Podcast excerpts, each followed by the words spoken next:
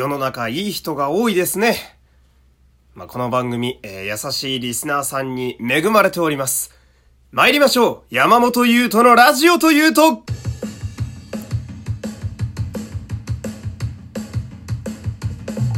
どうも、皆様こんにちは。声優の山本優斗でございます。第151回目の山本優斗のラジオというと、始まりましたよろしくお願いします昨日ですね、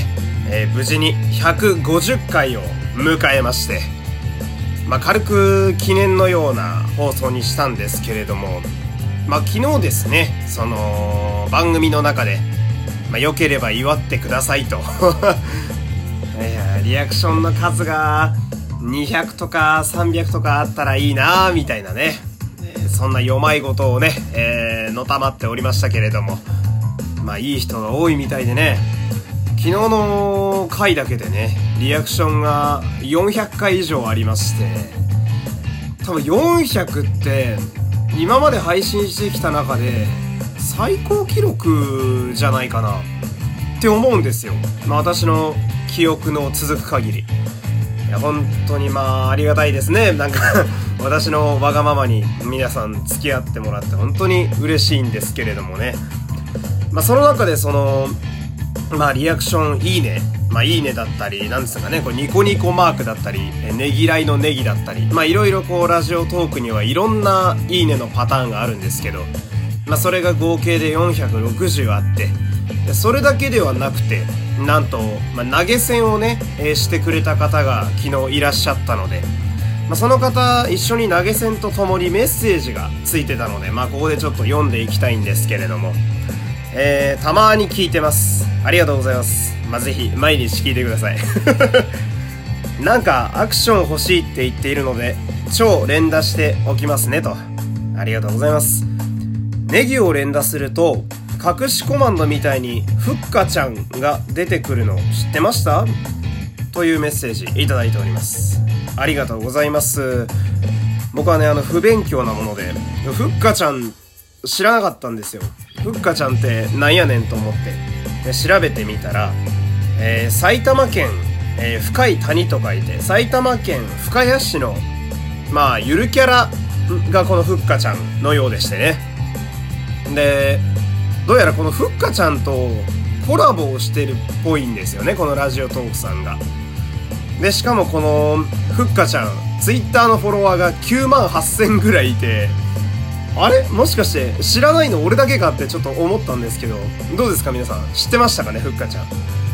まあ、見た目は可愛かったです。まあそんな感じであの連打してるとこの番組ではどうやらこのゆるキャラが出てくるというね、えー、意外な隠し技も見つかったところで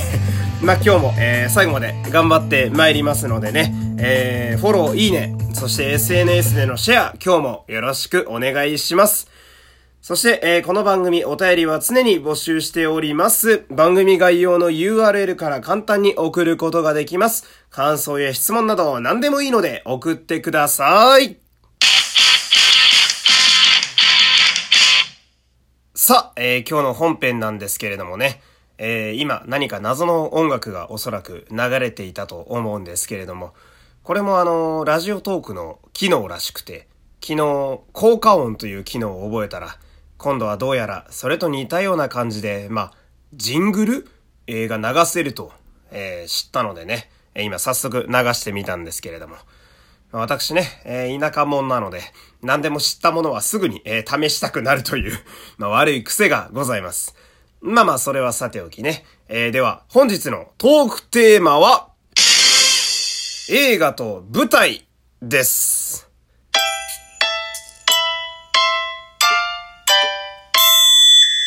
ねえー、もう知ったものをすぐに使い倒すという、えー、世の中のおじさんのね、えー、悪いノリのようなものが徐々に出てきているような 気がするんですけれども。まあ今日はね、ちょっと映画と舞台。まあ一応私、えー、声でお芝居の仕事も時たま、えー、やらしてね、いただいておりますので、まあ、ちょっとこういうとこ喋っていきたいなと思うんですけど、えー、まあ、先月ですね、あの、劇場という、まあ、映画を見まして、で、この映画はですね、えー、あの、又吉先生、まあ、ピースのね、あの芸人の又吉先生が、えー、原作の本になっておりまして、えー、主演が山崎健人さんと、そして松岡真優さん。まあ、基本的にあんまりそれほどたくさん登場人物出てこないので、もうほぼほぼこの二人の視点で話が進んでいくっていう。まあ、どう言えばいいかな恋愛ドラマっ、恋愛映画っていうとちょっとチープなんですけど、まあ私にはちょっとリアリティのあるような話しすぎて、なんていうか、そんな爽やかな恋愛ドラマとかではないなっていう感じはしたんですけれども、まあ一応話の概要としてはその二人の恋模様っていうね、まあそれなりに夢を持って、えー、東京にやってきて、んで、まあうまくいかずにね、えー、そんな二人が、まあ出会って、一緒に住むようになって、そこからどうなるのか、みたいな話なんですよ。で、このあらすじだけ聞いてるとなんかすごいね、えー、爽やかに何かあんのかなみたいな。まあ、ハッピーエンドでもあんのかなみたいな感じなんですけど、全然ハッピーじゃなくて もう、めちゃめちゃ生々しいんですよね、内容が。もう、なんだろうな。僕はね、その、まあ、あんまりこの言い方、この言葉好きじゃないんですけど、あえて言いますけど、まあ、僕みたいなね、えー、夢追い人。まあ、僕はあんま夢追い人という言葉はそんなに好きじゃないんですよ。きっとみんな夢っつうよりは現実としてね、あの歌手だったり、声優だったり、俳優だったり、タレントで成功したいとか、美術だったり、音楽だったり、いろいろ持ってると思うのでね、そんな夢なんて簡単に片付けないでほしいなっていうちょっとめんどくさいとこがあって、あんま夢追い人とか使いたくないんですけど、まあ、この、夢追い人の人にぜひこの映画一回見てほしいんですよね。もうあまりの生々しさに僕なんか途中で吐きそうになりましたから ちょ、どういう感想を抱くのかが結構ね、そういう芸能にちょっとでも関わったことがある人だと、まあ、結構こう、評価分かれるんだろうな、みたいな、そんな作品になっておりまして。で、まあ、ここまで映画のことを話したのに、この言葉を使うのも変だと、まあ、自分で分かってはいるんですけど、まあ、この映画の内容じゃないんですよ。喋りたいのは。媒体というか、見た方法について喋りたくて、あの、実は僕、この映画、映画館で見てないんですね。でも、過去の映画というわけでもないんですよ。というか、普通に、えー、先々月ぐらいから公開を開始したいわば最新の映画なんですけど、Amazon プライムで見たんですよね。なので、サブスクの配信サービスでしかも無料で、まあ、あのー、Amazon プライムの金額はとりあえず差し引くとして、映画自体にお金は払ってないという、で、家で見ているという、まあ、非常に既得な状況でして、で、またちょっと話変わるんですけれども、えー、昨日ですね、私、えー、ある舞台の、まあ、ブルーレイを家で見ておりました。で、この舞台が、えー、仮面ライダー残月という舞台でして、まあ、こちらあんまりね、話し込みすぎるといつもの悪い癖でどんどん奥に行ってしまうので軽めに話しておくと、私が好きな、まあ、私もちょっとだけエキストラで出演しておりました。え仮面ライダーガイムという、まあ、テレビシリーズが5、6年前ぐらいにあったんですけれども、この中の登場人物である、まあ、仮面ライダー残月というキャラクターをね、え主人公にして、まあ、仮面ライダーで史上初めて、え舞台を、あのー、まあ、作ったという、その舞台作品がこの仮面ライダー残月なんですよ。まあ今の流行りで言うなら、まあくくりとしては2.5次元の舞台ですかね。まあ、特撮そのものが2.5次元みたいなとこはありますけど、まあまあまあまあ。で、ここでまたね、あの、注目してほしいのが、その、まあまた相変わらず舞台の内容ではなくて、私見た媒体がですね、えー、ブルーレイで見ております。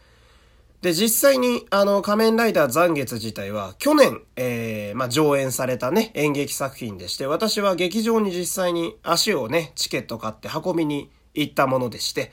で、すごく好きだったんでね、えー、ブルーレイも買って、んで、今でもちょくちょくと見ているんですけど、まあ、私がここで一つ気づくことがありましてね、映画をね、今最新の映画でもサブスクとかネットで見れてしまうでしょ？で、舞台がですね、えー、コロナだなんだで今上演することができない舞台多々あります。すると、まあ家で生のネット配信のライブビューイングか、それと、それとも今みたいに私みたいにブルーレイで見るかという選択肢になるわけですね。舞台なのに。だから、今気づいたのが映画と舞台の話をしているのに、劇場が全く出てこないんですよね。これややこしいのが劇場っていう映画を見てるから余計ややこしくなっちゃうんですけど、そうなんかね、その、映画はもはや映画館ではなく、サブスクとネットで見る時代になり、そしてなんなら演劇作品ですら、家でネットの配信だったり、円盤だったり、媒体を通して見るようになっているというのが、なんか、まあ一応多少なりともどちらのメディアにも出たことあるものとしては、なんか、すごくこう、時代の変化みたいなやつを感じまして、なんか、感慨深さとかではないんだけれども、なんかちょっと寂しいのかな、みたいな。寂しいけれども、でも、より多くの人が、まあ今だったらまあ時代的に安全にね、その演劇に触れるっていう機会が増えるっていうのは、まあいいのかなとか、なんかこう、なんとも言えない複雑な感じになりましてね。まあ今日の話はあまりこういう感じでオチがないんですけれども、まあちょっと感じたね、えー、最近の演劇の時代の変化について、えー、たまには喋ってみましたね。えー、ちょっと真面目になってしまいましたけれども。じゃあ今日はこの辺で失礼いたします。山本優斗でした。また明日お会いしましょう各種ポッドキャストで配信中山本優斗のラジオというと